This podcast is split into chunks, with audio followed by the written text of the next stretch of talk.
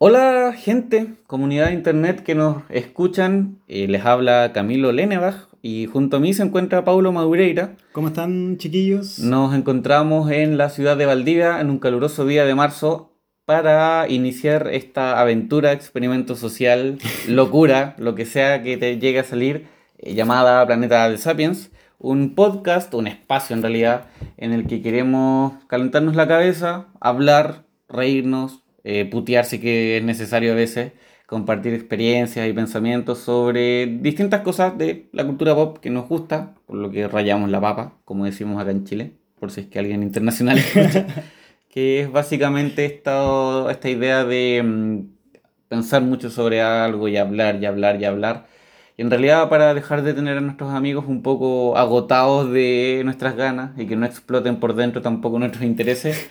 Eh, compartirlo con gente que le pueda interesar. Así que eso, Paulo, bienvenido. No sé qué puedes contarnos o decirle a la gente. Hola chiquillos, bueno, eh, más que nada darle la bienvenida a este espacio donde, pucha, si en algún momento la gente quiere participar, no vamos a tener ningún problema. Esto es una conversación de amigos. Yo acá a Camilo lo conozco hace bastante tiempo y la idea es, como decía bien, conversar, eh, reírnos y, pucha, darle vueltas a esto de las películas. Yo siento que las películas no, no son solamente algo con, donde uno reposa un tiempo, sino que tienen que ser masticadas, tienen que ser analizadas, porque también uno llega a cierta edad donde tiene la capacidad intelectual y al mismo tiempo el tiempo para, para hacerlo.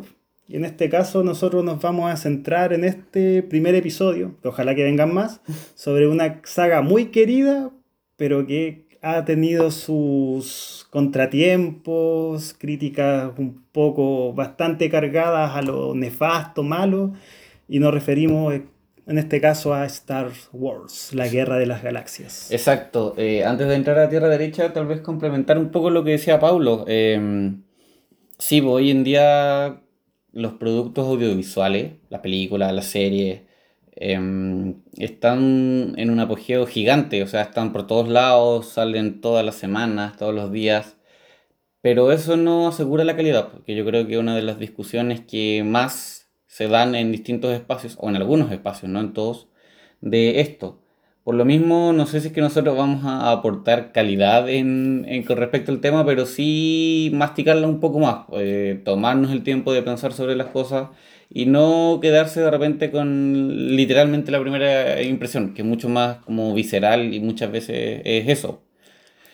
Y que en parte creo yo también ha hecho que el como que este como área del cine, que digamos como lo más cultura pop o lo más comercial, eh, sea tan, tan superficial. O sea, está bien, estamos hablando de productos que son creados para vender antes de, para contar una historia o un concepto artístico, pero a pesar de eso, no, eso no implica que no pueda tener, no sé, cierta calidad, o que pueda hablar de ciertos temas que sean interesantes para la sociedad, que pueda proponer cosas, y creo que hoy en día eso se ha estado perdiendo justamente porque la tendencia, o lo que el público, a, a, la manera en la que el público ha reaccionado ha sido mediante eso, mediante lo visceral, mediante lo espontáneo.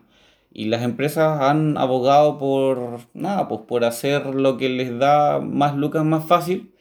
Y nosotros vamos a tratar de aportar un poco en el otro, en el otro espacio, como en en pensar y, y compartir en realidad lo que se nos venga, si tampoco somos ningunos expertos en nada, eh, solo, como decía Pablo, dos personas que quieren pasar un ratito conversando sobre algo que les gusta.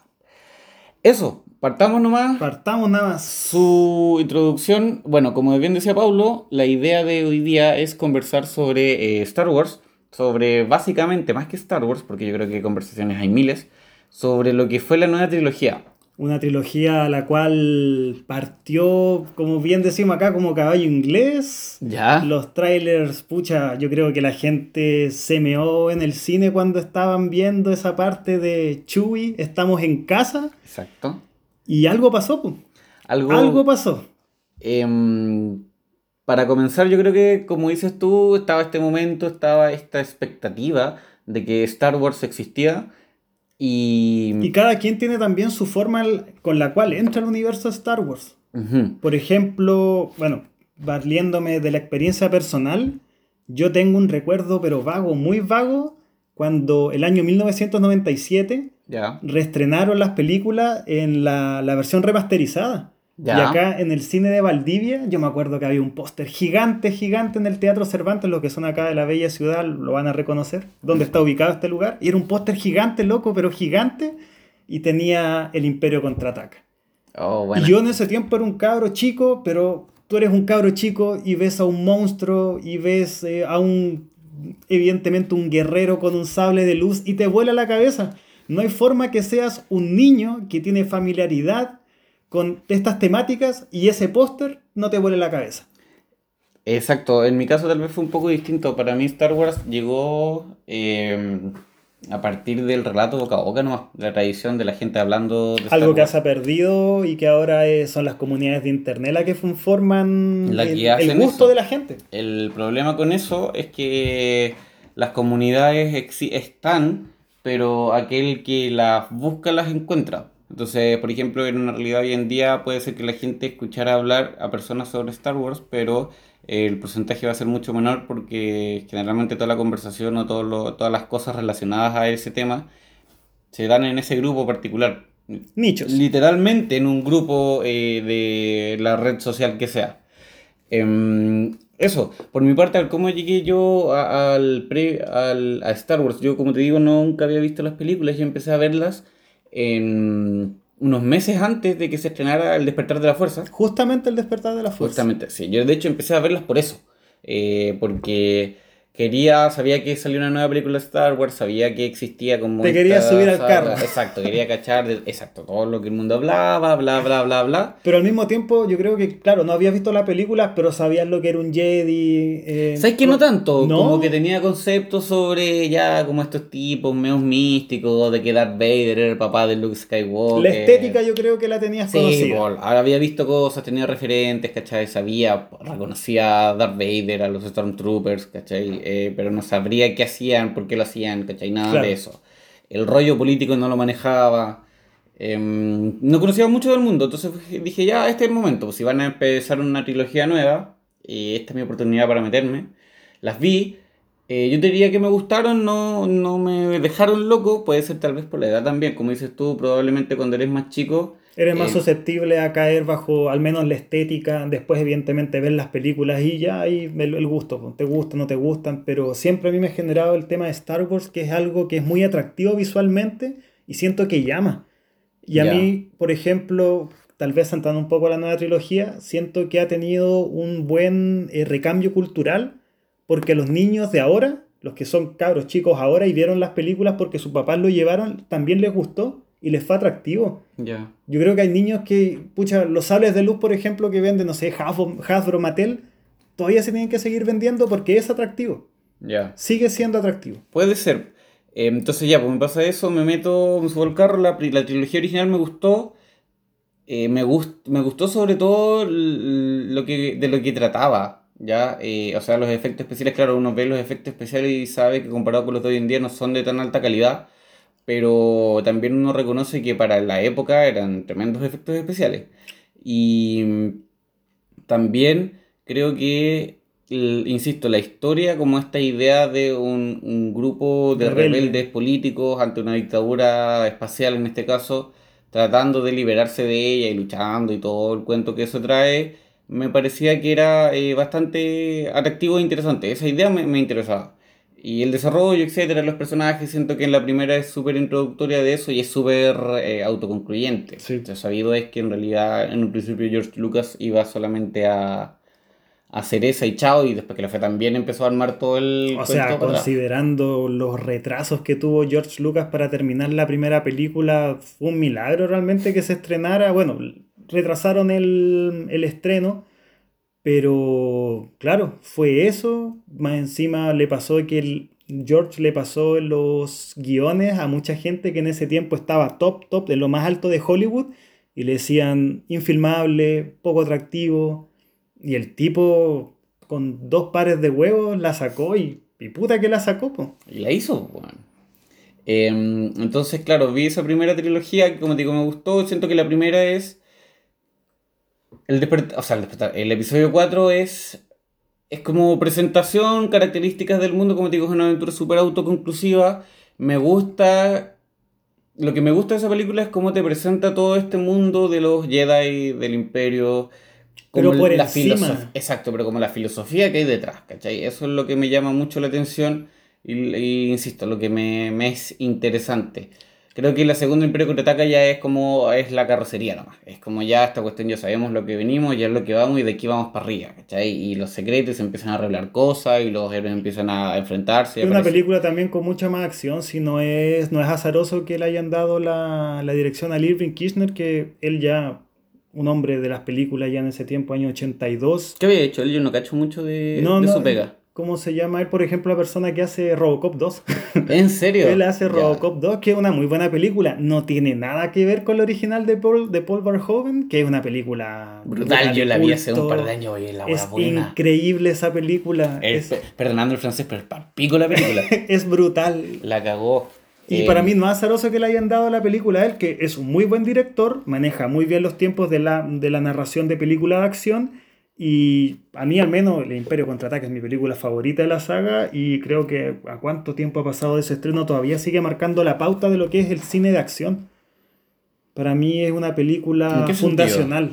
¿En qué sentido? Que la película, ya, te, los personajes ya están delimitados, ya están totalmente dibujados, ahora falta que te muestren lo que son capaces de hacer. Ya. Y en ese sentido, por ejemplo, el look de El Imperio Contraataca es un look más decidido, más metódico, al mismo tiempo, claro, porque la, la narrativa del cómo avanza la historia ya te muestra que él va en camino en caminar a hacer. Por eso a mí me gusta Star Wars, porque para mí es la clase magistral de los pasos del, del camino del héroe. De hecho, lo no que es. De una, no sé, nunca he estudiado cine, pero me imagino que lo deben pasar como algo, piedra fundacional de... del clásico cine de, de aventuras, pero para um, delimitarlo el, el personaje, encuentro que es perfecto. Y el, y el capítulo dos te marca las pautas, te marca el devenir del personaje. Siento que el Luke es, para mí, el mejor personaje, el que mejor avanza. El principal es el protagonista. El, exactamente. Eh, y después de ese Imperio Contraataca tienes al final el retorno del Jedi, que para mí ya, o sea, claro, es claramente el cierre. Es, también está mucho más arriba, veis a un Luke mucho más empoderado, a una Leia también mucho más empoderada, veis a los personajes ya en una situación mucho más eh, cómoda, si es que se puede decir de alguna manera, con, con, con sus roles, con lo que hacen, como ya saben lo que ah, quiénes son un poco. Las primeras dos, sobre todo en la primera, pero en la segunda igual, eh, están en todo ese proceso de conocerse. De, de saber, que, literalmente en el caso de Luke, de saber quiénes son, quién pueden, quién, quiénes pueden llegar a ser, perdón, y quiénes no. Y la tercera es como bien conclusiva. Tú puedes decir que es más o menos más buena, no sé, yo creo que ahí depende de cada uno. Pero es eso, como ya un cierre a, a ese arco, ese ciclo que se había iniciado. Con un camino de los personajes eh, que, que trabaja de forma orgánica y, bueno, saltándonos un poco la nueva trilogía, siento que es algo de lo cual adolece demasiado. Sí, no, vamos no, a llegar a eso. No, siento que, bueno, en este caso Star Wars es una historia que se basa mucho en lo que, en lo que representan los personajes, y uno puede reconocer al Luke de Una Nueva Esperanza, al Luke del Imperio Contraataca, y sabes cuál, en qué momento está actuando el, el personaje dependiendo del ciclo, en este caso la película, el arco. Y en la nueva trilogía no pasa eso. Y es lamentable, porque yo siento que los personajes de la nueva trilogía, perdona que me esté saltando, dale, son dale. atractivos. Hay personajes interesantes. Hay personajes interesantes, pero no los manejan. Mm. Eh, un tema al que vamos a llegar. Ya, entonces paso a esa trilogía, en mi caso que yo las vi en orden de estreno. No estamos saltando las precuelas. Eh, y ahí es donde llegamos ahora, después de que se estrena, después que terminamos del Retorno del Sith, pasan un par de años, o sea, hartos pares de años, y llegan las precuelas. Que si tú me preguntas a mí, no, no la juego, digo, porque no soy un... No, avesado. No milito, claro, en, en, la, en, la, en la religión yeah. eh, Jedi, claro. pero tampoco me son demasiado atractivas como con ganas de volver a verlas. Eh, a mí me gusta el casting, ¿sabes? Que encuentro que es un buen casting para mí. Eh, muy buenos actores. Y personajes que también son atractivos, por ejemplo, Qui-Gon. A mí, yo odio que hayan matado a Qui-Gon, era un tremendo personaje. Encima este Liam Neeson es un Liam tremendizo Neeson, actor. Ewan McGregor, el mismo compadre Samuel que hace Jackson. de, de... Claro, el mismo... No, yo... Loco, el look que tiene Darth Maul es increíble, es...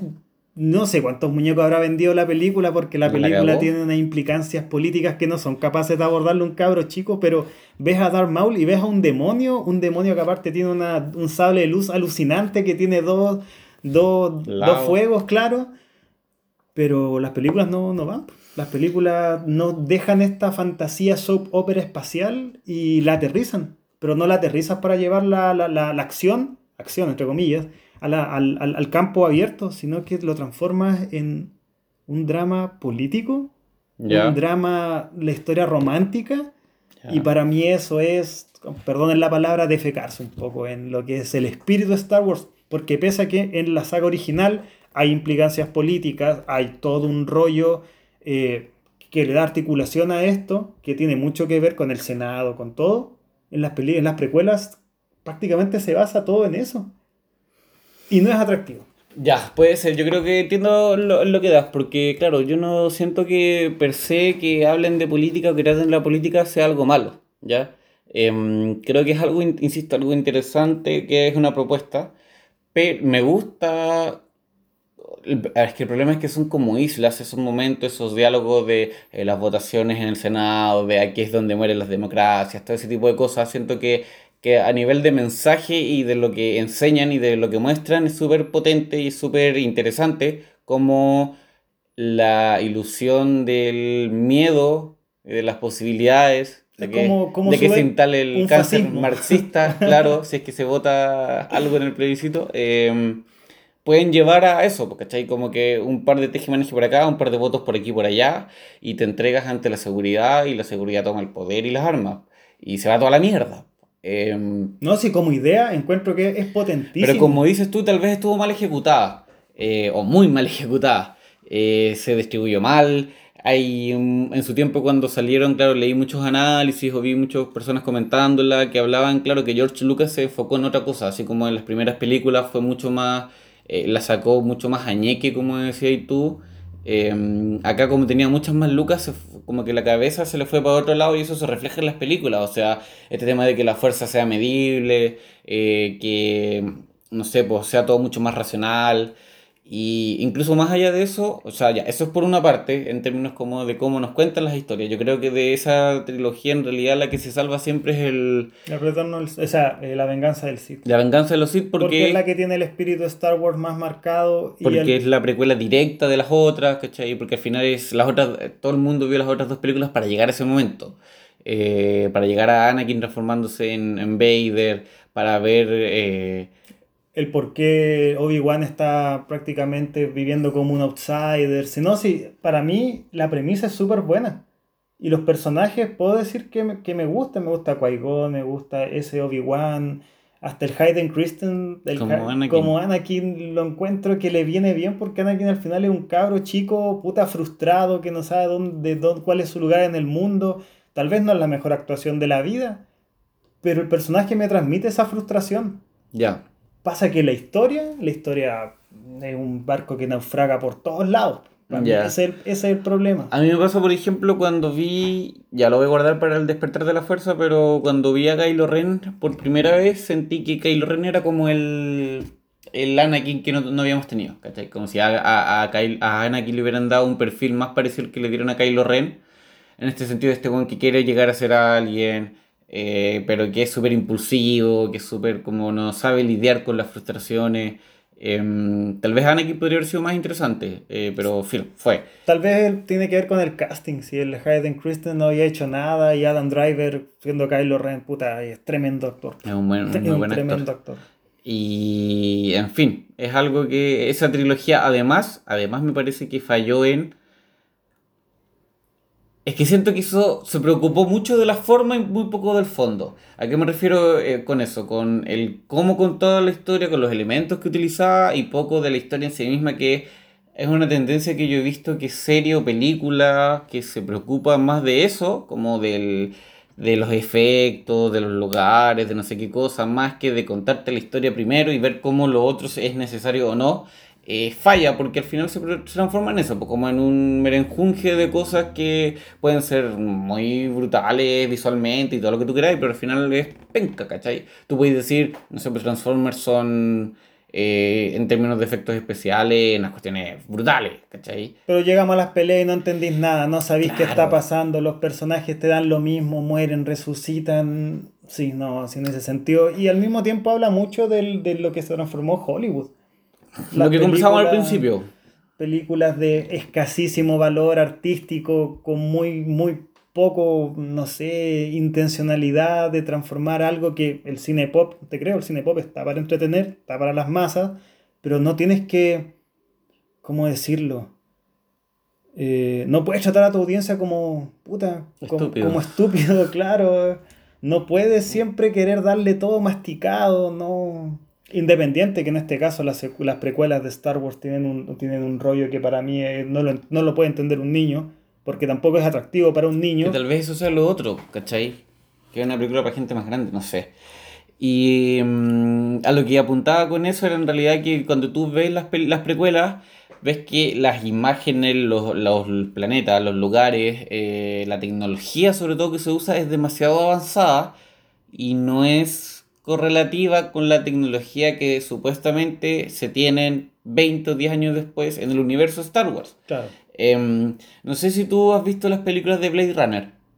O sea, la, la, la, la, la original, original y dos mil cuarenta y nueve. No he visto dos mil cuarenta y nueve. Ya, sí. Independiente de eso, eh, mírala y hablamos, pero ya más allá de eso, de ese próximo posible capítulo, eh, en, tú ves que la tecnología de Blade Runner en la película es muy particular, ¿cierto? Es como estas pantallas muy cuadradas, neón, con, con, muy claro, cyberpunk, con zoom, que son como muy toscos, si es que quieres decirlo.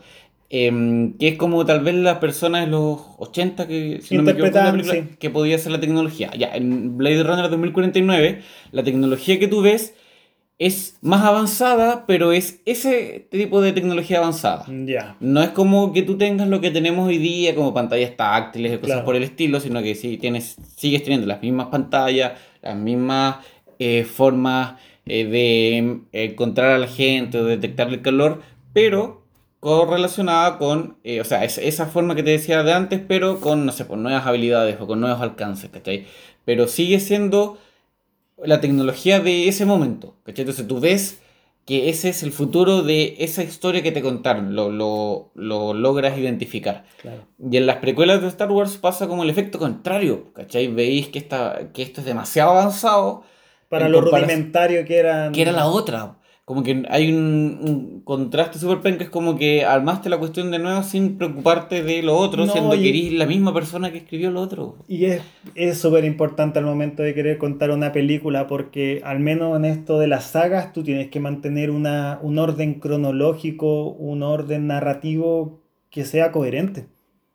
Eso es lo que tú me estás diciendo, claro, sabes que yo no había reparado en eso y efectivamente, independiente que yo la película, eh, las precuelas la encuentro que para el año que sacaron tienen unos efectos medio juleros a veces que se ve demasiado sí. de, de ordenador, pero ya eh, sacando eso de, de, la, de la ecuación, efectivamente, pues, las precuelas tienen una, ya, este, este no sé si decirlo como un futuro, no sé, distópico nada, pero la, no, no, no tiene correlación una con la otra.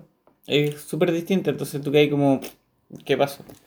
Y como con esos antecedentes en mi caso, eh, llegué al despertar de la fuerza, pues como esa película que, que era de la que todos, cuando salió un primer tráiler que se lo mostraba como un Stormtrooper y este nuevo eh, R dos D dos eh, haciendo cosas, tú decías, ¿sabéis que este es el regreso? Bla, bla, bla, bla. Y que al mismo tiempo era súper excitante porque, para ya, a la gente le gustó el, reg- el regreso del Sith, pero tampoco es la película favorita de la vida de nadie. Es como el mal menor en esa trilogía. Exactamente, ya terminaste relativamente bien, pero digamos que la saga en ese tiempo, y que fue algo que lamentablemente siguió, eh, la sustentaba solamente la nostalgia. Y que fue lo que le hizo la gran fama y que hizo que personas como yo, por ejemplo, eh, nos subiéramos al carro solo porque la gente hablaba mucho de Star Wars. Entonces... No sé si te parece, pero vámonos ya de lleno a, al despertar de la fuerza. No El sé, despertar de la fuerza. Que, no sé cuáles son tus impresiones o han sido tus impresiones desde que se estrenó, las masticadas, ver los pedacitos que has visto por aquí y por allá, de nuevo, ¿Sabes no qué? sé. A mí me pasó que, bueno, yo la vi en un cine IMAX en Santiago, primera vez que iba, y bueno, visualmente increíble. Nunca había visto una película tan, tan, tan definida. Ya. Pero la película iba avanzando. Estaba viendo esta clase de vicios narrativos que tiene J J ya. y que a mí personalmente no me molestan. A mí me gusta identificar las películas que sabes que son de un director, ya. porque siento que hay un trabajo, no sé si de artesano, pero me gusta identificar eso. No me gustan las películas que tú piensas que la puede haber grabado, no cualquiera. sé, cual, cualquiera. Y en este caso la película no tenía ningún problema con lo que, con lo que, con, con, con cómo me lo estaban contando. Ahora, lo que me estaban contando era un remedo, pero ridículamente poco sutil, de Una Nueva Esperanza, del episodio cuatro. Y a mí, eso al final, cuando estaba viendo que todo se estaba centrando en eso y que no había ninguna, ninguna gana de querer eh, proponer. proponer algo, no. Y fue algo que me sorprendió y que después me di cuenta que algo que mucha gente había identificado en la película. Y a mí, ahora me da risa, pero el concepto de remecuela. Claro. Un remake que es secuela, pero que al mismo tiempo solamente se basa en la historia madre. Y siento que igual es súper... Eh, ¿Cómo decirlo? Es cobarde. Es cobarde. Es la jugada fácil, puede ser. O sea, uno nunca va a saber la interna de las razones, de la justificación. Pero yo en ese sentido creo pero... que... Quisieron hacer... Quis... La gente que se quejó porque las precuelas eran muy diferentes, le dieron lo que supuestamente ellos querían. Y yo no tengo... ¿Sabes que a mí la película, como un entretenimiento, excelente? Tengo algunos contratiempos, por ejemplo, con el personaje de Rey, que encuentro que es un personaje femenino haciendo de hombre, pero que no, yeah. no te aporta nada. Siendo, por ejemplo, que la princesa Leia, como personaje femenino de la primera trilogía, es... Puta, tú la puedes sacar aristas de género y no tiene ningún problema. Para mí, Rey perfectamente podría, no sé, podría haber hecho el casting de Adam Driver y ser el mismo personaje con los mismos diálogos y ya, daría perfecto, lo mismo. Claro. Daría lo mismo. Como fue como que pusieron a una actriz nomás. Pero, exactamente. Eh, a mí me pasó que... Desde, o sea, es como súper penca decir que partimos mal desde el mensaje inicial, pero me pasó algo que me llamó mucho la atención, que fue cuando te aparece el texto al principio y te dice que eh, como que después de muchos años de calma eh, apareció este nuevo grupo que se hace llamar la Nueva Orden, y después apareció un grupo de personas resistiendo y fue como... Como, y, y de nuevo, ya ok, de nuevo, pero ¿por qué, cachai? Como, ¿qué hace que después de que por fin reinó la paz y bla, bla, bla? Eh, no hay un contexto. Surja esto de nuevo, cachai, ¿por qué? ¿A propósito de qué? ¿Con qué razones? Y ahí ya de, debió uno haber sabido que la cosa se venía como un poco así, cachai, cuando los ves ya re, en retropres, retropres, ah, retrospectiva. Eso, gracias. Eh, te das cuenta que ese tipo de cosas aparecen desde el principio, ¿cachai? Lo que dices tú, que sea muy parecida a la original, eh, que, te, que es tan parecida, pero como decís tú, es como generalmente parecida. O sea, si esta weá de matar una nave que destruye todo de nuevo, es como, es como, weón, ¿en serio? ¿De verdad? La muerte, por ejemplo, uh, uh, de... de... Ya, de Han Solo, sí, ya han pasado como diez años de lo mismo.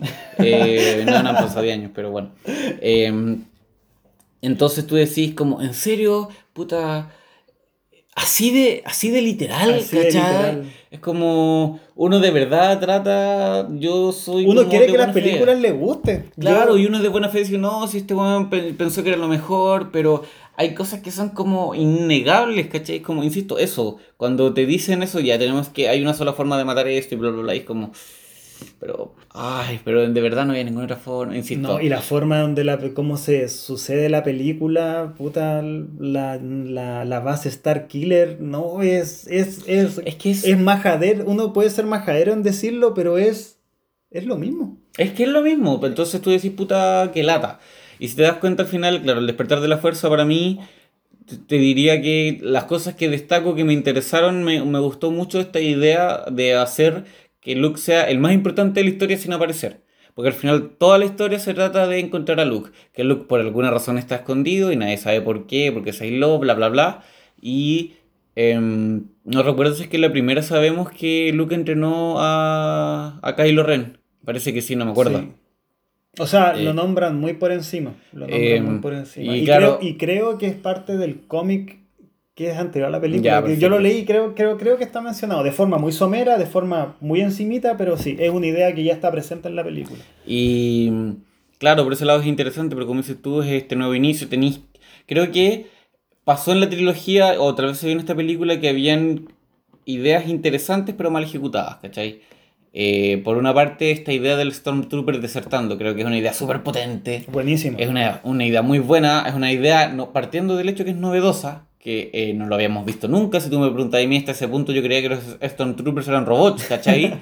eh, y puedes crear un, crear un montón de cosas alrededor. Una reflexión el... que puede ser que puede ser independiente de la película. Puede, puede ser de, que te puede triangular la, las proyecciones, lo, las intenciones de los personajes. Y lamentablemente, bueno... Es nada, ¿cachai? O sea, tú podés de eso sacar eh, cómo... Eh, las fuerzas militares en, en la tierra y en el espacio son eh, instrumentalizadas, claro, por... o, o, o como las personas se meten por X razón y después se dan cuenta. Piensa, no sé si viste Jojo Rabbit. No, todavía ya, no. Ya, bueno, eh, para los que la vieron, en ese caso estoy, me refiero como a lo que pasa con el niño protagonista, que es este niño que es nazi, eh, en, vive en, no se especifica el país, pero se da a entender que es lo, probablemente la Alemania nazi, eh, un sector ocupado, o un sector ocupado por los nazis, que um, ama ser nazi y todo el cuento, pero eventualmente comienza a descubrir como las mentiras la de los nazis, ¿cachai? Como que los judíos no tienen dos cabezas, o escupen fuego, ¿cachai? O es así. Um, y que en este caso tú podrías haber jugado con eso también, que en realidad la promesa de, no sé, de prosperidad que tenía el imperio, o esta nueva orden que, lo que decíamos antes, no tiene como de dónde... Um, eran, como decís tú, pues, instrumentos para otros fines, o cómo él se reinserta en la sociedad, o cómo él lidia, ¿cachai? Con aquellos que fueron los que peleaban contra él, como esta idea que en Chile se ha instalado mucho de... El, el miedo el, interno. El, el, no, el odio crónico, claro, a carabineros por lo que ha hecho, por ejemplo, y que en este caso tú podrías haber jugado con eso, con que los rebeldes le hicieran la cruz, lo trataran súper mal, o que él tuviera que lidiar con eso, como no, el, sí. el demostrar que es más de lo que fue, insisto, un montón de weas con las que podría haber no, jugado. Porque, y es pero una que tem- una temática atractiva, tú con eso puedes hacer, le puedes dar mil aristas a una película de acción y aventura, y es aparte un tema súper contingente, pues. Claro, en nuestro caso hoy en día sí, pues, eh, cuando no, se estrenó no tanto, pero siempre. Claro.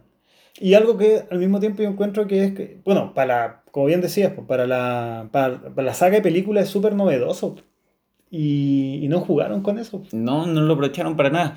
Eh, siento que lo mejor de esa película fue para mí Kylo Ren, pues sí, o sea, si me apura ahí un poco como lo mejor de la trilogía.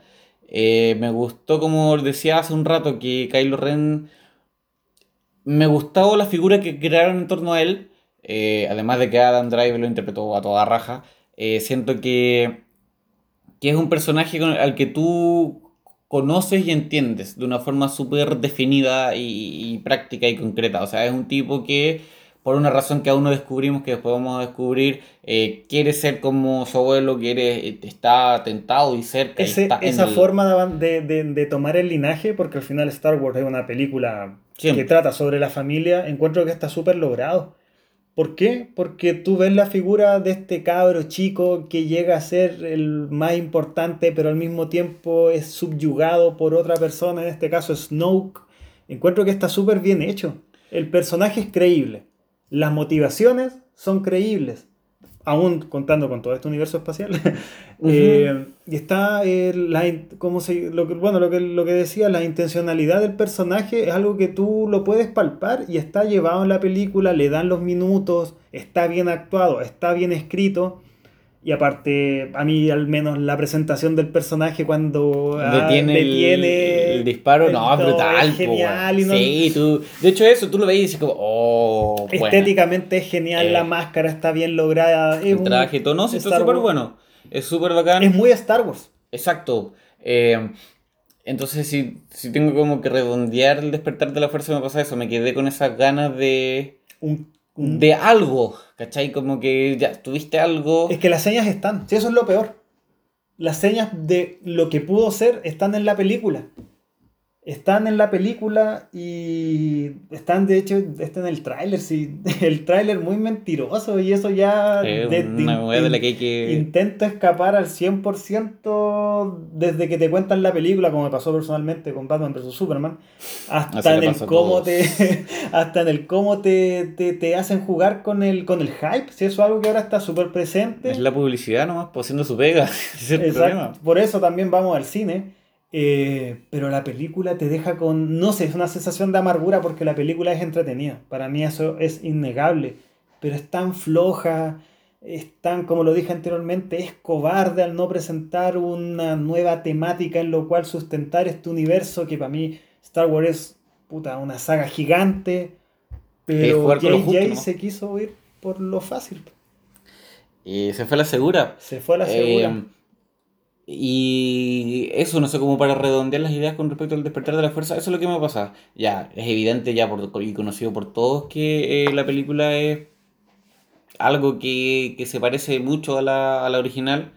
Eh, que como dices tú, tal vez hubo ideas o intenciones de cosas, pero eh, quedaron en eso, en intenciones que tú decís, por último, aunque hubieran plantado semillas que después iban a, a crecer o desarrollar, eh, tampoco fue eso. Fue el reingreso, la representación y termina con esta escena así magistral de Luke metido en, en esta montaña, aislado, lo encontraron y bla, bla, bla. Y qué bueno, al final es un buen sí, final. Es un buen final, es un, es un buen final. Pero las cosas... Para llegar a ese final no son satisfactorias. No son para... Pero al menos a mí lo que me pasó fue que ya, la vi, hice mis apreciaciones, la conversé en su momento, pero yo sabía que, claro, como en Star Wars todo no se cuenta en un solo episodio, dije ya, están las bases, en la segunda va a estar lo que yo quiero. Ya. Y siento que Y eso... buen pie te sacaste, vámonos con The Last Jedi, tírate. Vamos. The Last Jedi. ¿Sabes ¿Eh? que a mí lo que me pasó con esta película fue que el tráiler lo encuentro el increíble. Es, muy bueno. es increíble y siento que tiene ese espíritu oscuro que también tenía... en este halo medio tétrico que tenía en este caso el Imperio Contraataca. Y me pasó, no sé si es una anécdota, que a mí me dio por escuchar la banda sonora. Ya. La banda ¿De sonora de, de la película. Se de, filtró. De las de, ya. La, la, la escuché antes de la... A mí me gusta mucho, aparte de John Williams. Y lo que estaba escuchando, ¿sabes qué? Me voló la cabeza. Y ya. los nombres de, la, de, la, los de, las nombres de las canciones los he encontrado increíble. ¿Sabes que en este momento no recuerdo ninguno? Pero son weas que te evocan tanta epicidad, tanto, no, tan, tan Star Wars. Y dije, no, ya, aquí eh, Rian Johnson, no había visto nada de Rian Johnson en ese momento. Yo tampoco. Dije, no, aquí esta es. Esta es. Ya. ¿Y? Y, y, y, y bueno, función de función premier, evidentemente en Valdivia, ya la película ya la había estrenado antes. Y siento que el primer arco, el primer arco de la película es bueno. Ya. El primer arco de la película es súper bueno. Esta escena de, del personaje de Poe escapando de la base con puta, una, un tremendo ataque. Ya. Eh, okay. tiene, un, tiene un nivel de, de, no sé si violencia gráfica, pero es espectacular. Ya. Está súper bien, está, está bien hecho. Y yo en ese momento estaba arriba y dije, de este, de este carro no me bajo. ¿Dónde dices tú que termina ese primer acto como para que lo imaginemos? Cuando Finn encuentra a Rose. Lamentablemente ya, cuando Finn encuentra a Rose. Y ahí parte otra película. Lamentablemente ya, okay, este viaje que hace Poe con Finn y Rose por el planeta, que a mí la escena del planeta casi no me cargó, fue una patada en las weas, pero sabes que yo siento que todavía no me recupero de eso. Ya. No ver el universo Star Wars como que esto fuese, no sé, no sé si Las Vegas. Me pareció tan terrenal, tan poco jugado, weón, ese alienígena croupier, no, sabes que me, me amargo solo recordarlo porque yo en eso, hasta ese momento le estaba pasando pero increíble. Ya. Yeah. Y ahí para mí empezó la debacle, debacle, debacle, este, todo ese arco. Y aparte es largo, el personaje de Benicio del Toro es apestante, la aparición de Phasma que tiene, oh, no, no. un buen punto aparte el personaje de Phasma. Yo creo que es el peor puto personaje en la historia de la humanidad.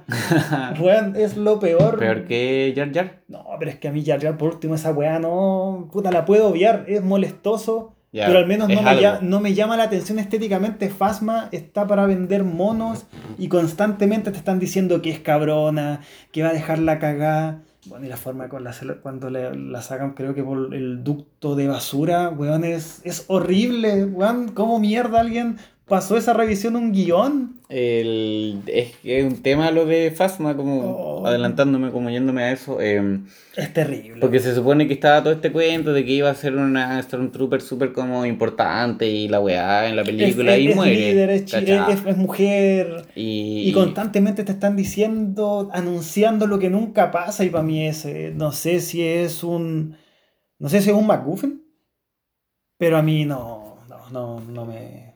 Es, es, eh, la ocupan en El despertar de la fuerza, la matan, pero no es como ahora va a volver y ahora no, ahora, ahora, ahora de verdad. No, ahora... Y la pelea dura un minuto y, lo que, y se cae de nuevo y oh. fin de la wea, ¿cachai? ¿Sabes que no, no como... sé si lo intentaron tener como alivio cómico o, o, o ser algo que a propósito estaba ahí para crearte expectativa, pero la forma don, como resolucionaron eso es terrible? No, sí, y lo... más encima lo hicieron en el arco, en el peor arco de la película. Ya sé que yo no tengo ningún tipo de problema estéticamente ni con Finn, lo encuentro puta ya piola, Poe lo encuentro un buen personaje, Rose, pero no, eso, ese, ese triunvirato está manejado puta de la, de la manera más torpe posible, y es lamentable porque ya después lo que se supo con las redes sociales de la chica que fuera la actriz, lo que le hicieron aparte en la siguiente fue no, no tiene nombre. Pero eh, es miserable lo que pasa. Y a mí en, en ese momento a mí me, me bajan de la película y no, no, me pude sub, no me pude subir más. Independiente, que bueno, todo lo que pasa con Reylo, eh, para mí es lo mejor de la película, pero no es suficiente. No es yeah. suficiente, ¿por qué? Porque aparte encuentro que está tan marcada los dos actos que siento que no, no son ideas correlacionadas. Siento que perfectamente uno podría hacer como, no sé, un Tale of Star Wars, un capítulo corto de ya, cuarenta y cinco perfecto, como de una minutos. Animación o algo así. Exactamente, y no, no siento que no es tan atractivo como para hacer una película sobre eso. Eh, sí, pasa. Eh, a mí me ocurre algo similar, puede ser. Eh, es como extraño lo que me pasa con The Last Jedi, porque siento que es una película eh, que tiene cosas que me gustan, Eh, pero tiene cosas también que no le resultan definitivamente, pero que no, no, como que no la odio por eso, solo que acepto que no le resultan. Si tú me preguntáis, de las tres, es la que me deja el mejor sabor de boca, el ¿sí? que me llama más la atención, sí. Eh, me gusta, es que siento que, por ejemplo, y aparte con esa talla muy fuera de contexto de Poe, que es una talla muy Marvel Studios, que no es el humor que funciona en una película de Star Wars, Eh, que después se da en otras circunstancias y en otros momentos de la película, y, y me parece que eso no, no resulta, pero me parece que igual es parte de eh, Rian Johnson probando, que es como la tónica de la película. Eh, eso de que Luke recibe el sable láser y lo, después de todo ese momento súper como... Eh, épico. Épico, ¿cachai? Es lo más esperado, lo que uno quería y, ver en la primera. Y todo el cuento, y pesca la weá y la tira así como... Ah, pff, eh, es como... súper anticlimático, o sea, si lo vas a hacer, entonces no le pongáis todo ese color que le pusiste antes, ¿cachai? Eh, siento que aquí empieza a, produ- a notarse, no a producirse, eh, uno de los principales problemas que tiene la trilogía, que es la planificación, que para mí, no, insisto, no manejo la información, probablemente nunca la manejemos, eh, pero siento que no hubo preparación. Siento que se tomó la decisión de sacar nuevas películas de Star Wars y hasta ahí fue la decisión, y de ahí fue el casting, la con quiénes, claro, cuánto y vamos, ¿cachai? Eh, ¿Por qué lo digo? Porque piense que inicialmente Star Wars tenía a tres directores distintos para cada película. A J J. Abrams, a Rian Johnson y no me acuerdo, puedo acordar ahora el nombre del tercer director que finalmente renunció y por eso J J. Abrams retomó. Pero cuando yo me enteré de eso, por ejemplo, me llamó mucho la atención porque yo pensé, ya si van a hacer una nueva trilogía, yo pensé que el que dirigió la primera iba a dirigir las tres. Claro. Eh, y, y lo que empiezas a ver en esta película, y más después cuando ves eh, The Rise of Skywalker, te das cuenta que no fue la producción o la gente de Lucasfilms o de Disney o quien haya sido, no fue como ya, queremos contar una nueva historia de Star Wars que va a empezar acá con estos personajes por estas razones, y a lo largo de las tres películas van a ocurrir estos acontecimientos o, o se va a dar lo que se tenga que dar, lo que los directores propongan, pero eventualmente van a llegar a este punto final. Eh, claro. A que este monstruo intergaláctico que solo se sienta en sillas va a recolectar las gemas y va a cagárselos a todos, ¿cachai? Eh, ahí es cuando te, te das cuenta, paréntesis, que por ejemplo lo que hace Kevin Feige en Marvel eh, tampoco es como llegar y ah ya hagamos que todas las películas no, sean el, el universo eh, se siente cohesionado, ¿cachai? Los y, personajes sientes que están en el mismo en el, en, en, sentados en la misma mesa, y, y el universo Marvel ya tiene sus vicios y todos podemos criticarlo por muchas razones, ¿cachai? Pero por ejemplo lo que ocurre en Star Wars, siendo que es de la misma compañía, eh, no resulta porque no, no se hizo esa planificación, pues, no resulta sobre la o máquina. Sea, basándonos en lo que tú decías de, en este caso, los directores, Rian Johnson se iba a hacer cargo de la otra trilogía, la que iba a venir después de esta. Pasó de las Jedi y desertó. No ah, sé si desertó o si lo echaron, pero lo que, está la, en lo que estaba él preparando... No se ha sabido más, pues. No, no ya, ya no, pues. Eh... Y como ya, para volver a The Last Jedi, claro, ahí está esta propuesta, me gusta la idea, yo creo que eh, como que se ha, ha salido mucho en el último tiempo y es una idea bastante, no sé, romántica. Esto del héroe eh, semi-retirado, que está como ya de vuelta, estoy pensando en Logan, que tal vez es el caso más ejemplificador de los últimos años, el mismo Tony Stark en Avengers Endgame, eh, y Luke en este caso, o sea, el, el héroe que alguna vez fue, que ya está en el retiro, que se da cuenta que ya no, no sirve de mucho todo lo que hizo. Eh, es una idea súper presente en la película. De hecho, para mí el gran eslogan es lo de matar el pasado. Tipo. Es una idea súper potente. Tiene mucho que ver con, ya lo mencionamos, esta idea de Star Wars como una saga familiar, donde el legado siempre había sido algo eh, pucha, positivo. Po, positivo. Y, y, y... Y, te, y Rian Johnson hace bien, te plantea la idea, pero no la ejecuta. Lo que más me gusta es eh, justamente de eso, es que es todo este discurso que se arma en torno a la idea de que los Jedi en realidad, puta, no son los santos eh, patronos que, que te sea, contaron en, el, en las películas. De partida los Jedi fracasan. O sea, claro, por el hecho de que surja de alguna parte por osmosis esta nueva eh, orden... Eh, el hecho de lo que le dice Luke a Rey es súper claro y súper evidente, o sea... Eh, Nosotros, los Jedi, fuimos lo que le enseñamos a eh, Anakin Skywalker, Darth Vader. Kylo Ren fue educado y entrenado por un Jedi, eh, por el Luke Skywalker, maestro Jedi y todo el cuento que tira. Y si te das cuenta, no es como que los Jedi son todos los genios y los bacanes y la cuestión, y los Sith hay que eh, desaparecerlos. Claro, como este concepto binario igual. Es... Claro, lo que plantea él un poco es algo que, que uno lo puede lo puede llevar como a otro lado. Ya hay un filósofo surcoreano que se llama Byung-Chul Han, que tiene textos como bastante interesantes, que yo lo trabajé para mi tesis del magíster. Entonces, yeah. Él plantea, entre otras cosas, que en la sociedad moderna, eh, moderna como actual, digamos, con estos contextos digitales y de redes sociales y de todo, con, tendemos tanto a publicar nuestras cosas como a demostrarlas, que aquello que no es... Eh, publicitado, que no es como compartido, es considerado como eh, peligroso o sospechoso. Y así concretamente, por ejemplo, ya tú estás en pareja pero no subes nunca fotos con tu pareja, eh, es como que la gente dice, ¿y por qué no subes fotos con tu pareja? ¿Te da vergüenza? ¿No quieres que la gente sepa que estás en pareja? ¿Que como estás pensando en amante? Cosas así, por el simple hecho de no querer compartir una parte de tu vida que en una plataforma que es eso, es como un espacio, y fin. Entonces, ¿qué hace, qué propone este tipo? Dice que eso nos ha llevado como sociedad a una dictadura de la transparencia. O sea, a una sociedad que demanda ser transparente y que sin darnos cuenta nos hemos llevado, llegado a ese autoritarismo, en el que si no participas en eso, en el que eso es lo bueno. Y como eso es lo bueno, todos tienen que hacerlo, pero por definición, cuando todos tienen que hacer algo, eso es un autoritarismo. Claro. Es un poco lo que... No, o sea, claramente no es lo mismo, pero me recuerda mucho lo que plantea Luke, esta idea de que ya los Jedi son los buenos, entonces hay que hacerles caso, y si le hacemos caso, le hacemos caso, al final termina siendo otra dictadura nomás, ¿cachai?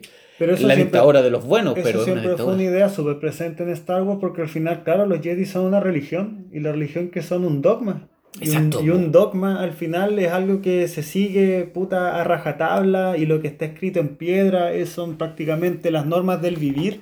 Y cómo, había, cómo la saga lo había llevado hasta ese punto sin, sin la reflexión que una religión conlleva.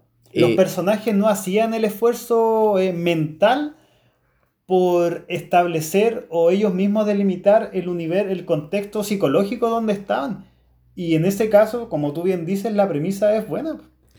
Y, y ahí empiezan a aparecer de nuevo, como ya, en este caso siento que es una propuesta interesante, pero que tal vez se podrían haber desarrollado mucho más a lo largo de las películas, ¿no? En, el, en los pedazos que tienen esta, de, como dices tú, ya es una religión, las religiones tienen sus momentos de apogeo, las películas de Star Wars igual están muy influenciadas, o las primeras por lo menos, por sus contextos políticos. O sea, sí, las primeras surgen en plena Guerra Fría, tenéis claramente a los buenos y a los malos, eh, y en este caso tú podrías haber visto cómo una religión va avanzando y se empieza a llenar de vicios cuando tiene ciertos poderes, cuando tiene claro. cierta autoridad, eh, que podría haber sido algo planteado, que de alguna manera igual está relativamente presente acá, eh, en, en el sentido de la soberbia, pero eh, podría tal vez haberse desarrollado mucho más y habría sido mucho, interesante, eh, mucho más interesante tener la idea de cómo, de cómo la, la, la orden Jedi comienza a desaparecer o, o a perder legitimidad, eh, sin dejar de lado la fuerza y todo lo que tiene detrás.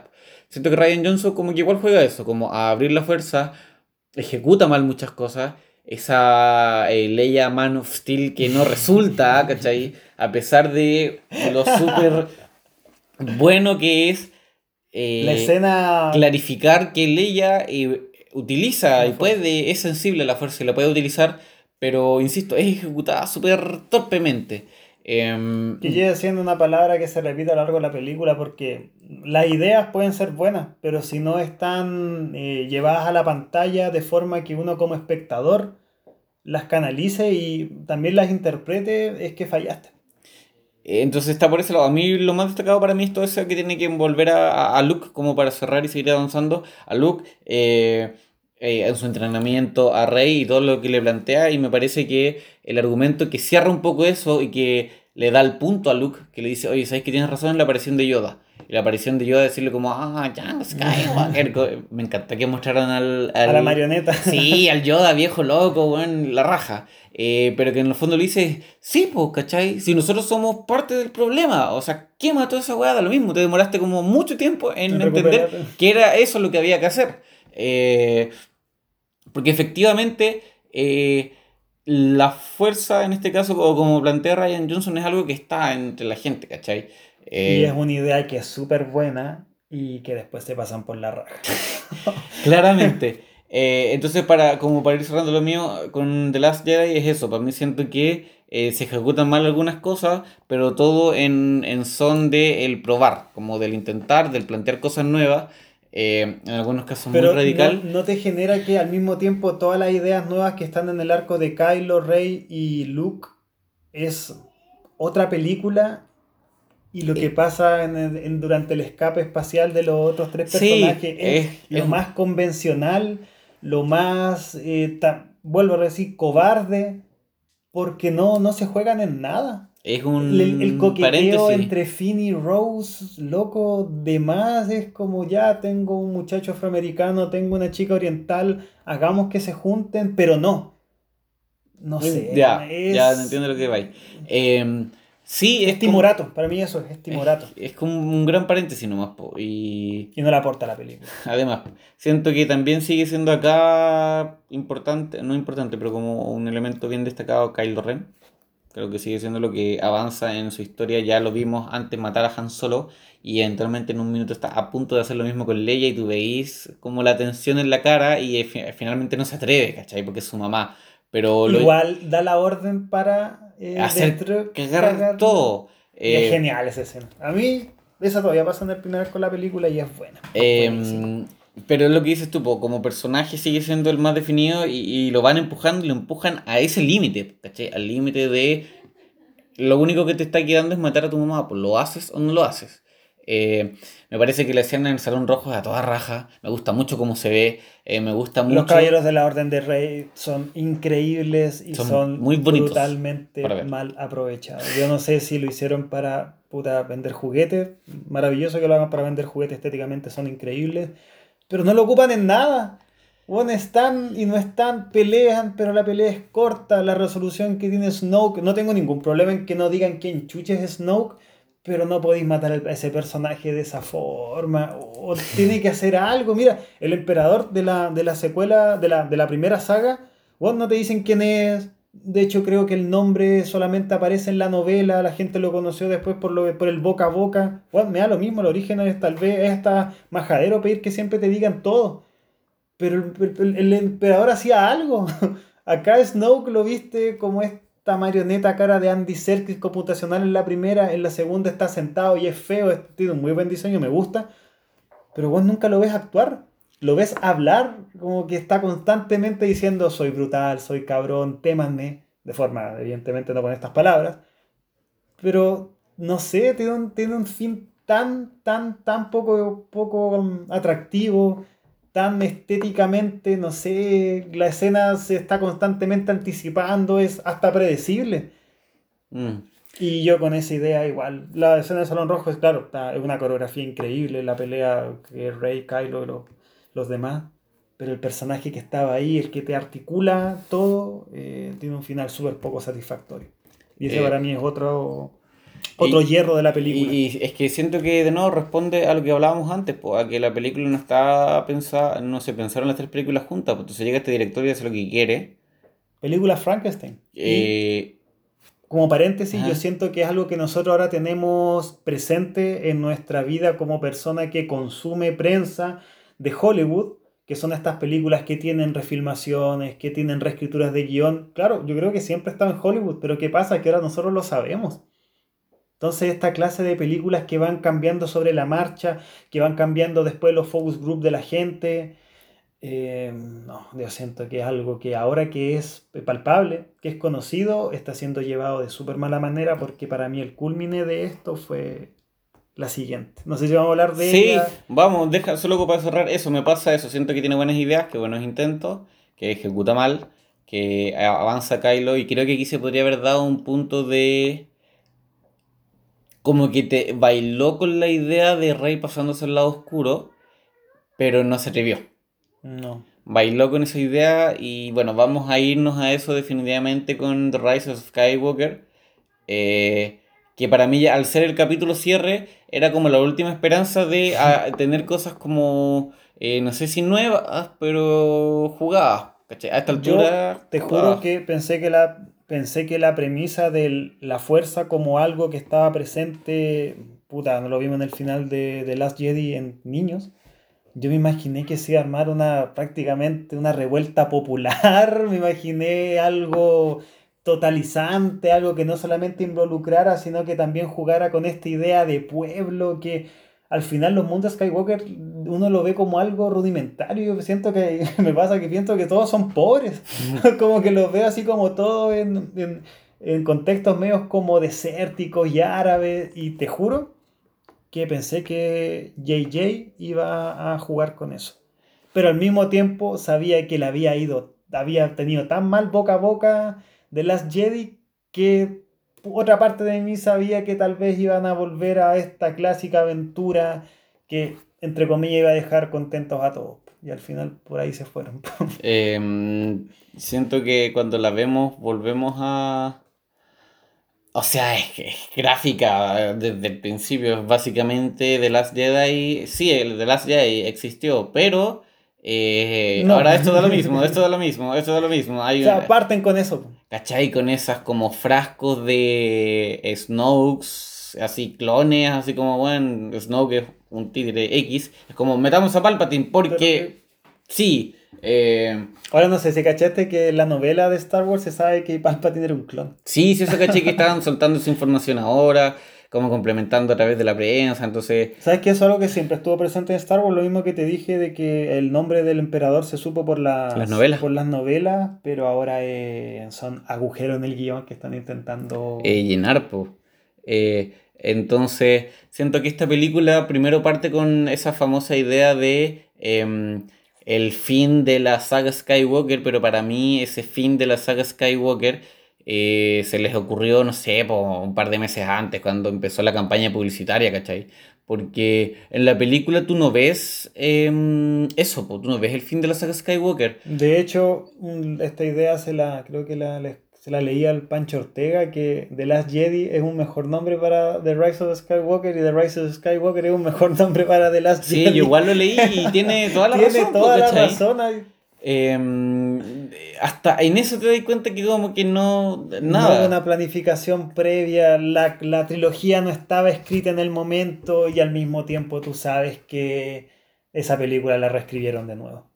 ¿Cuál? Eh, Skywalker, Skywalker sí. sí. Probablemente es, no sé qué habrá pasado. Esos primeros, esos primeros minutos, claro, son rápidos, son entretenidos, y son entretenidos porque pasan son... muchas cosas. Eh, pero esas muchas cosas que pasan también son... Eh, argumentalmente es para deshacer lo otro. Creo que vemos al, al Kylo Ren más avanzado, seguro, eh, de todos. Insisto, Kylo Ren sigue siendo el personaje que avanza, que mejora.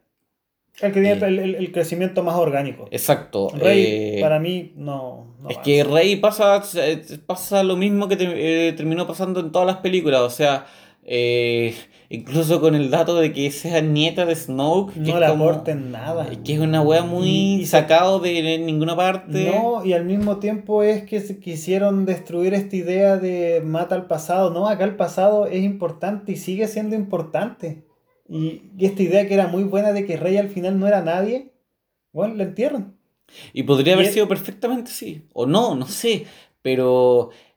Siento que meter Snoke... Bueno, también insisto, no soy de la religión de Star Wars, no se puede estar cometiendo una herejía al decir esto, pero siento que la in- incluir a Snoke fue una cuestión muy comodinesca, como... Ya, tenía... ¿qué hacemos? Este loco me mató Snoke, que era mi gran proyecto que hago, eh, ah, ya, el, emperador. Eh, el emperador, ¿cachai?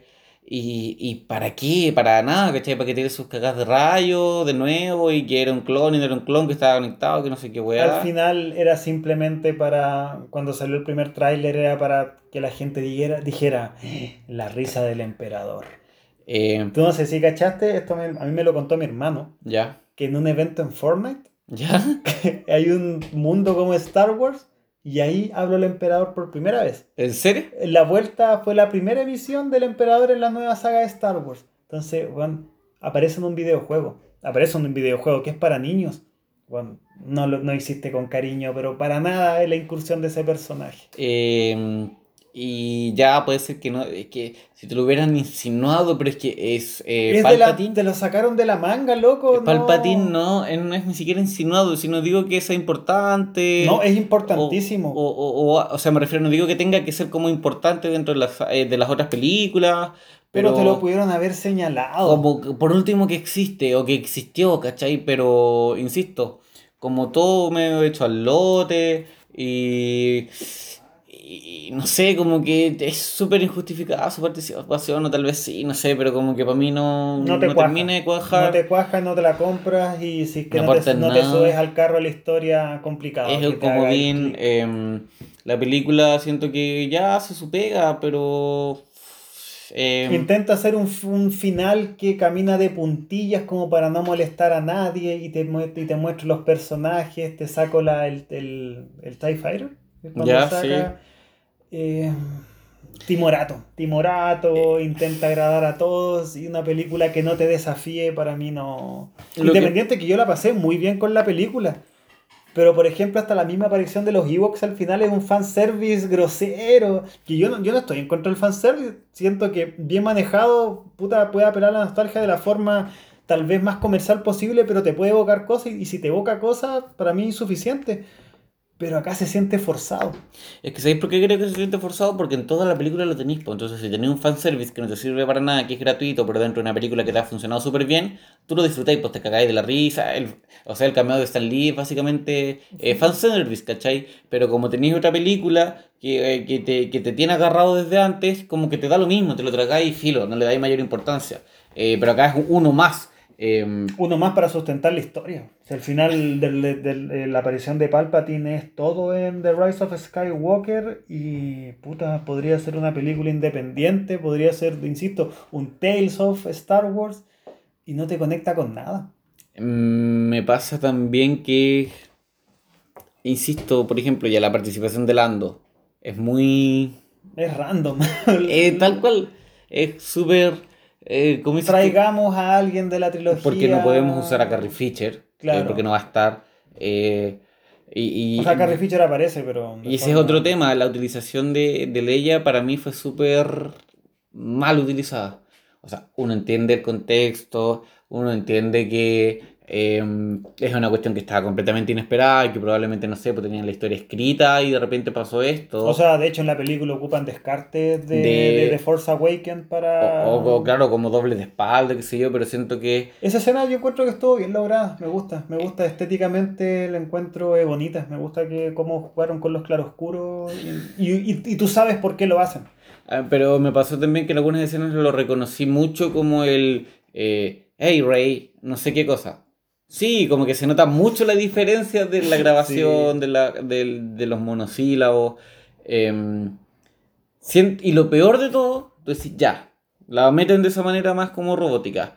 Pero siento que aún así su participación es inútil. O sea, no participa, no, no, no, en na- no aporta en nada, a excepción de eh, hablarle a Kylo Ren para que Rey como que casi lo mate eh, y que se redima. Pero a excepción de eso, que pasa casi en el, la última sí, parte el, de la película, en el, en el tercer acto. Eh, antes de eso es decir palabras al aire a Rey, ¿cachai? Que podría habérselo dicho cualquier, que se lo podría haber dicho Luke. ¿Qué opinas tú, Camilo, de que te dicen que, que Leia entrena a Rey? Lo encontré sacado de... Es que siento darle, que... darle importancia, pero al mismo tiempo no contártelo en las otras. Lo encuentro fanservice y torpe. Es que yo siento que la palabra torpe es como bien, bien utilizada eh, para referirse a lo que ocurrió con Leia en, en Skywalker, porque, por ejemplo, para mí habría sido mucho más fácil, o no sé si más fácil, pero mejor, que la película hubiera empezado, por ejemplo, con Leia muerta. ¿Cachai? Con todas las implicancias que te dice que la líder de la re, del, del, del, del, del bando rebelde fallezca. ¿Cachai? Y haberle Siendo... sacado partido a eso.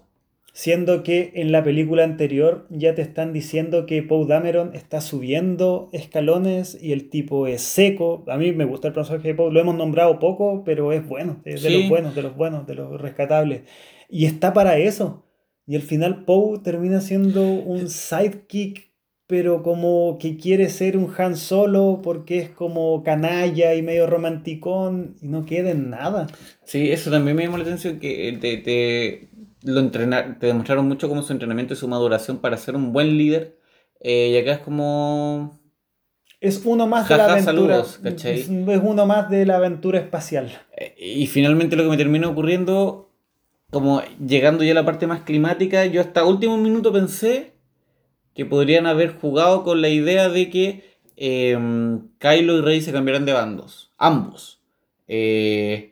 Ya eh, Kylo se redime, como que... Ah, porque Rey constantemente, y tiene, tiene figuración en la película anterior, te dicen que ella está con el, el, el, lado, el lado oscuro, es fuerte en ella. La... Eh, claro, pues está avanzando con eso, y, y verlo y no tener certeza hace que ella se sienta mucho más insegura. Y como dice ella en algún momento, estoy como chata de que todos me digan no sé qué cosa, lo que tengo que hacer, lo que no, bla, bla, bla.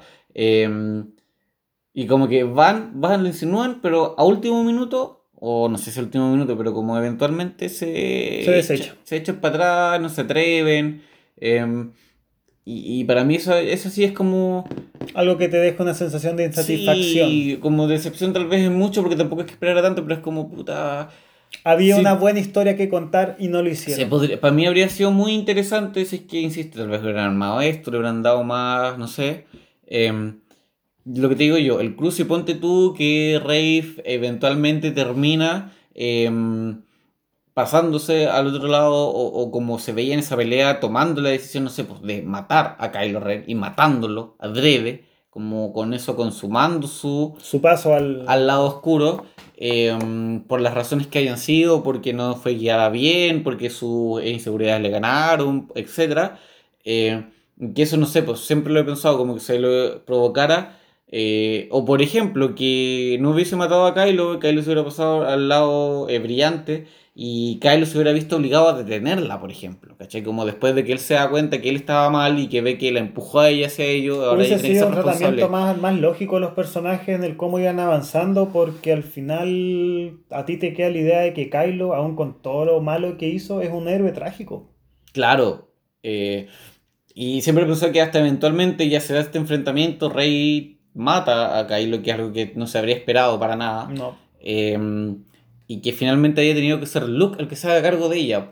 Y ahí, si tú me preguntáis, puta, ahí sí tenéis el fin de la saga Skywalker, y tenéis al, al famoso Luke Skywalker que re- logró redimir a su papá, que tuvo a un eh, discípulo que se va para el lado oscuro y que a pesar de que eventualmente se cambia, eh, fue mayormente del lado oscuro.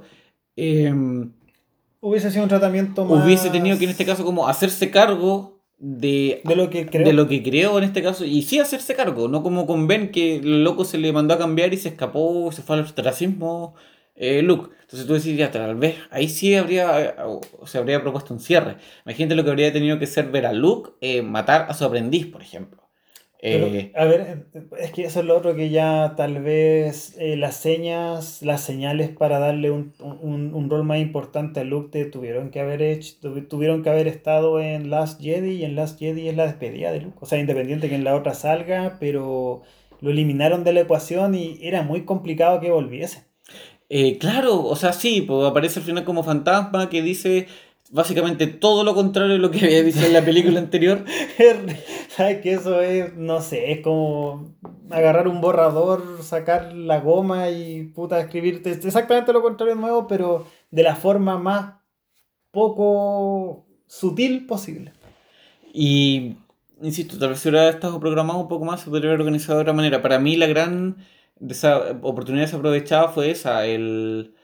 o sea, hay muchas, de contar una historia que sea interesante, pero ya con lo hecho y con lo armado, el haber, no haberte dado como ese factor, esa sorpresa, esa posibilidad, de el, el plot twist, si es que quería, o el, un, poco, un poco de giro de trama que sea el cambio de bando de los dentro, héroes. Dentro del mismo clima, dentro del mismo clímax. Así como ya, insisto, ya se hizo lo que se hizo, pero yo me quedé con esas ganas, sí, vi que bailaron con esa idea, Que, que jugaron con ella, que podría haber, que estuvo muy cerca de concretarse, pero no se atrevieron, eh, porque tal vez habría sido muy oscuro, qué sé yo. Siento que pasa, podría que haber sido muy refrescante. Esta película la encuentro la más convencional, aún más convencional que de The Force Awakens. Siento que es una aventura espacial clásica con cambio en el guión. Yo encuentro la muerte de Chewbacca, uno no tenía don, como cresta que comérsela, más con la forma en la que está contada la... esa parte de la trama. Y que es como, oh, murió. No, mentira. No. y, y con Tripio lo mismo, o sea, va a borrar las memorias, Oye, puta la no, weá. Pero, y después, no, pero pasa en la mitad de la película y sigue apareciendo, tirando tallas, y al final en realidad no están así. Es está como... mal llevado, está mal, está, vuelve, está torpemente llevado, porque son, son partes que te quieren generar algo, pero ellos mismos se encargan de la siguiente escena de decir, no, no, esto no te puede porque pasa esto. No están así. Y, y para mí es convencional. Sí, insisto, esos dos momentos que, que hemos mencionado, el de Chewbacca y el de Tripio, eh, no hay cómo comérselo. Tú sabes lo que va a pasar. Eh, sí, a mí me pasó eso y dije, no, o sea, es que no creo que esté muerto, porque como fueron a hacer otra cosa después, me parecía extraño. Eh, pero sí, yo creo que ahí se empieza a notar esa tendencia de, o ya no se empieza a tondar y se cons- está consolidada esa idea de que hay muchas cosas que se pudieron haber ejecutado, que se pudieron haber hecho. Eh, Era una película mimética que no sé. Como que la quisieron sacar rápido. La Puede quisieron ser. sacar rápido, sin molestar a nadie, a hurtadillas, pasando de puntita.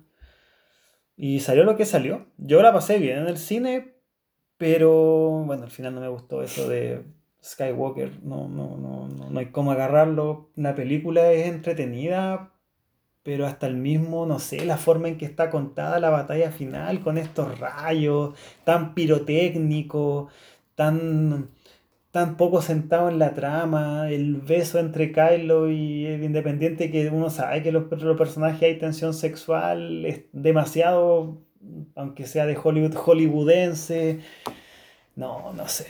Es, creo, eh, que, creo que lo, mejor, lo peor de la película está en el final.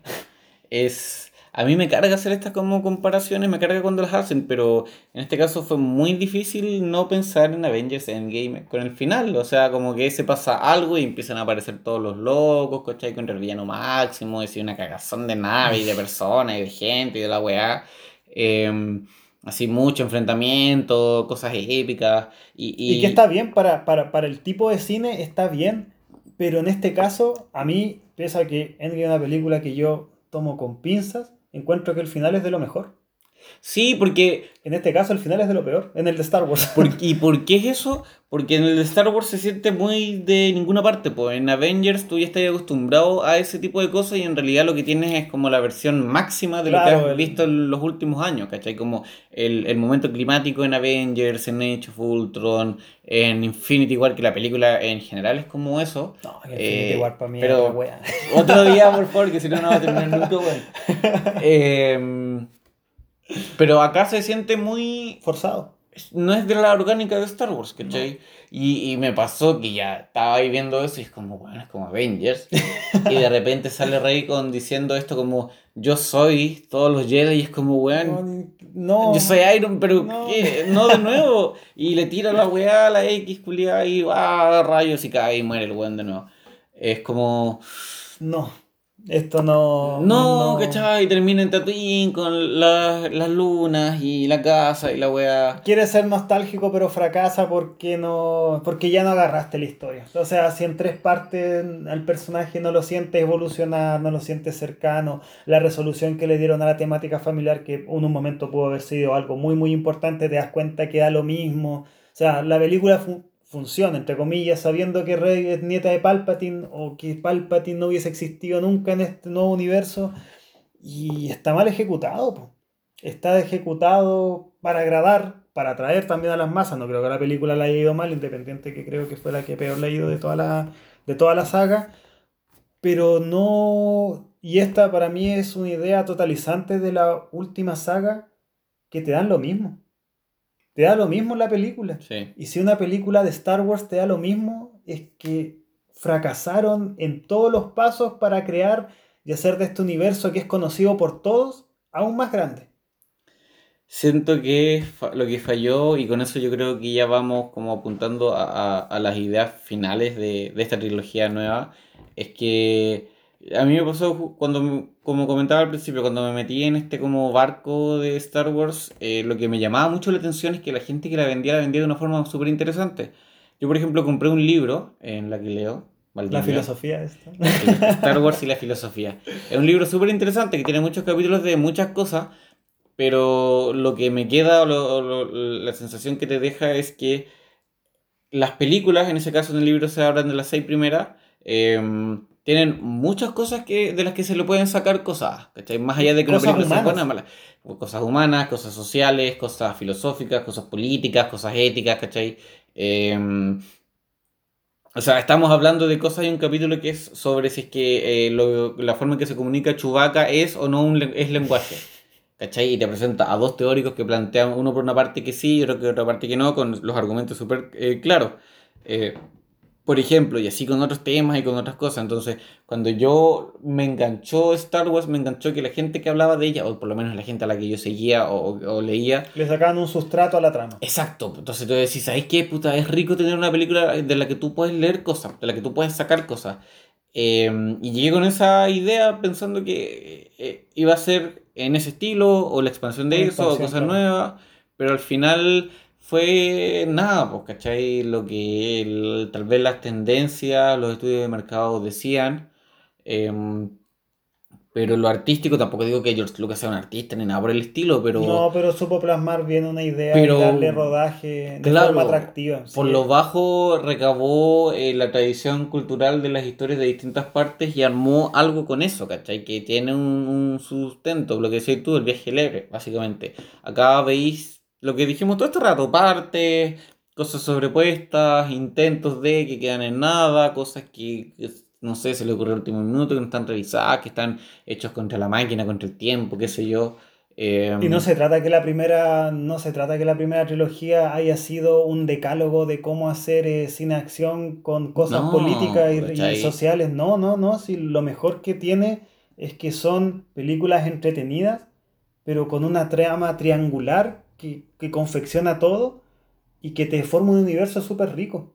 Sí, la, lo que se dice actualmente de Star Wars es que esta galaxia muy muy muy lejana la redujeron en la última trilogía. Y, y la redujeron, insisto, aunque hubiese sido de una sola persona, pero es, es penca, es simple. Lo que he dicho tú es como mediocre o conformista, más que mediocre. Timorato.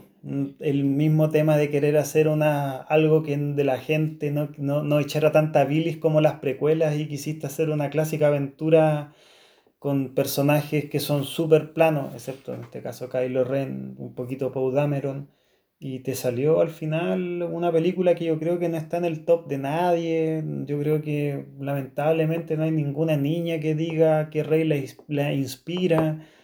Probablemente Finn no sea el personaje afroamericano de ningún niño estadounidense afroamericano. De los únicos tres personajes afroamericanos que hay en el universo Star Wars. eh... Y es lamentable. Para mí esta nueva trilogía, eh, lament... reitero, es una lamentablemente es una oportunidad perdida. Sí, siento que es una oportunidad desperdiciada, eh, a la que, insisto, se le podría haber sacado mucho partido. Insisto, si tampoco el se trata cine... que sea... Eh, no sé, po, eh, dos mil uno, ¿cachai? Si nadie te pide que sea la película máxima de la historia de la humanidad. Es que están saliendo buenas películas de acción. Es, es, es un buen momento para esta clase de cine. Te pongo un ejemplo, Max Max Fury Road. Imagínate un, un universo, o sea, elementos de esa índole en un, en un contexto Star Wars. Y loco, son películas que son atractivas, son violentas, son comerciales. Son comerciales, es cine mainstream, ¿no? A cagar. Nadie te está pidiendo Metrópolis, Brasil de Terry Gilliam. ¿Cachai? eh, pero, a pesar de eso, son capaces de plantear temas y de desarrollarlos. Insisto, se preocupan de la historia. En el caso de Mad Max puede tener muchas cosas visuales, mucha parafernalia, pero mucha parafernalia que se sustente, se organiza y se justifica en, eh, en la historia que te están contando. Eh, acá es como mucha forma, poco fondo, mucho ruido, pocas nueces. Es como, insisto, yo salí de The Rise of Skywalker con un gran meh, me. Pero así, te juro que esa fue mi sensación. No estaba ni... Ni, ni decepcionado, ni, ni asqueado, ni agra- tampoco impactado, ni feliz. No, fue como, puta la wea, ya, será, po. Y te da lata, po. Y ahí en realidad cuando empiezas a caer en, en los cómics, como en esas drogas más duras para pa tratar de complementar esas historias que podrían haber sido súper eh, buenas y súper ricas. El universo expandido de Star Wars es genial y lamentablemente es, es otra oportunidad desperdiciada que no hayan tomado esa, esa clase de cosas para de la nueva trilogía.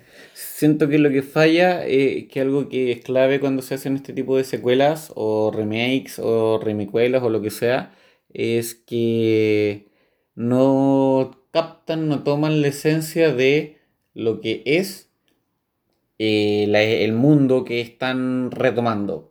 Eh, nosotros hablábamos hace un rato de, eh, de, de Amazing Spider-Man, antes de empezar a grabar. Sí. Y lo que, una de las cosas que dijimos con Pablo en ese momento fue que, más allá de que por, como la carcasa de esa película no fuera lo tradicionalmente asociado a Peter Parker, en esencia, el personaje seguía siendo era Peter Parker, torturado, era, era exacto, el sentimiento de frustración que lleva el héroe.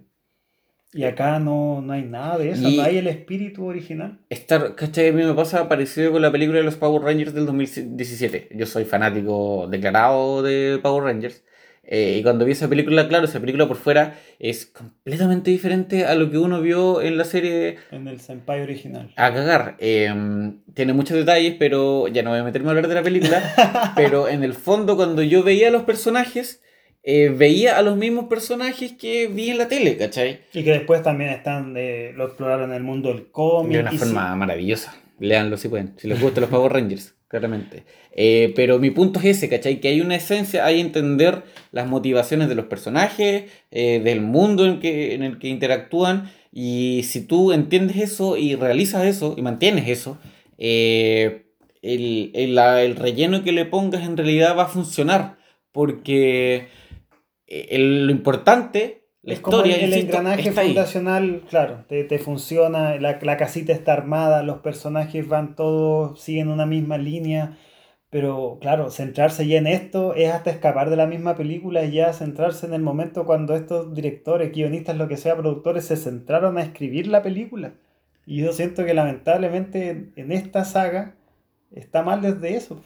Desde el momento que la, que la plasmaron, con todos los recambios, borradores, fallidos que hubieron, y se nota que es un Frankenstein, que tiene buenas ideas, buenos momentos, y es imposible, no, yo no voy a negar que hay escenas alucinantes, pero que cuando analizas el todo te das cuenta que donde estaba el pie está la mano que, y, no te, y no te camina. Y esa para mí es la, es la idea que yo siento que si después uno se sienta a ver la nueva, la nueva trilogía una vez más, te vas a dar cuenta, va a ser todo más palpable.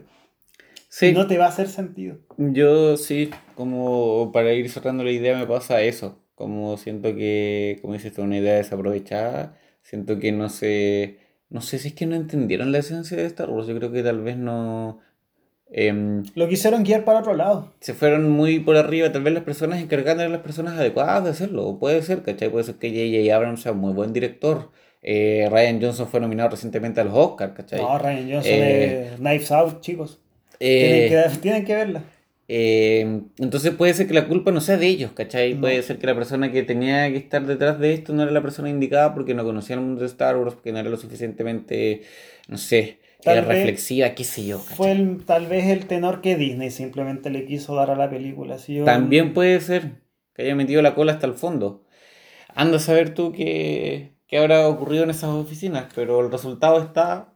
Una oportunidad, yo creo, como esa fue es como el... La idea totalizante.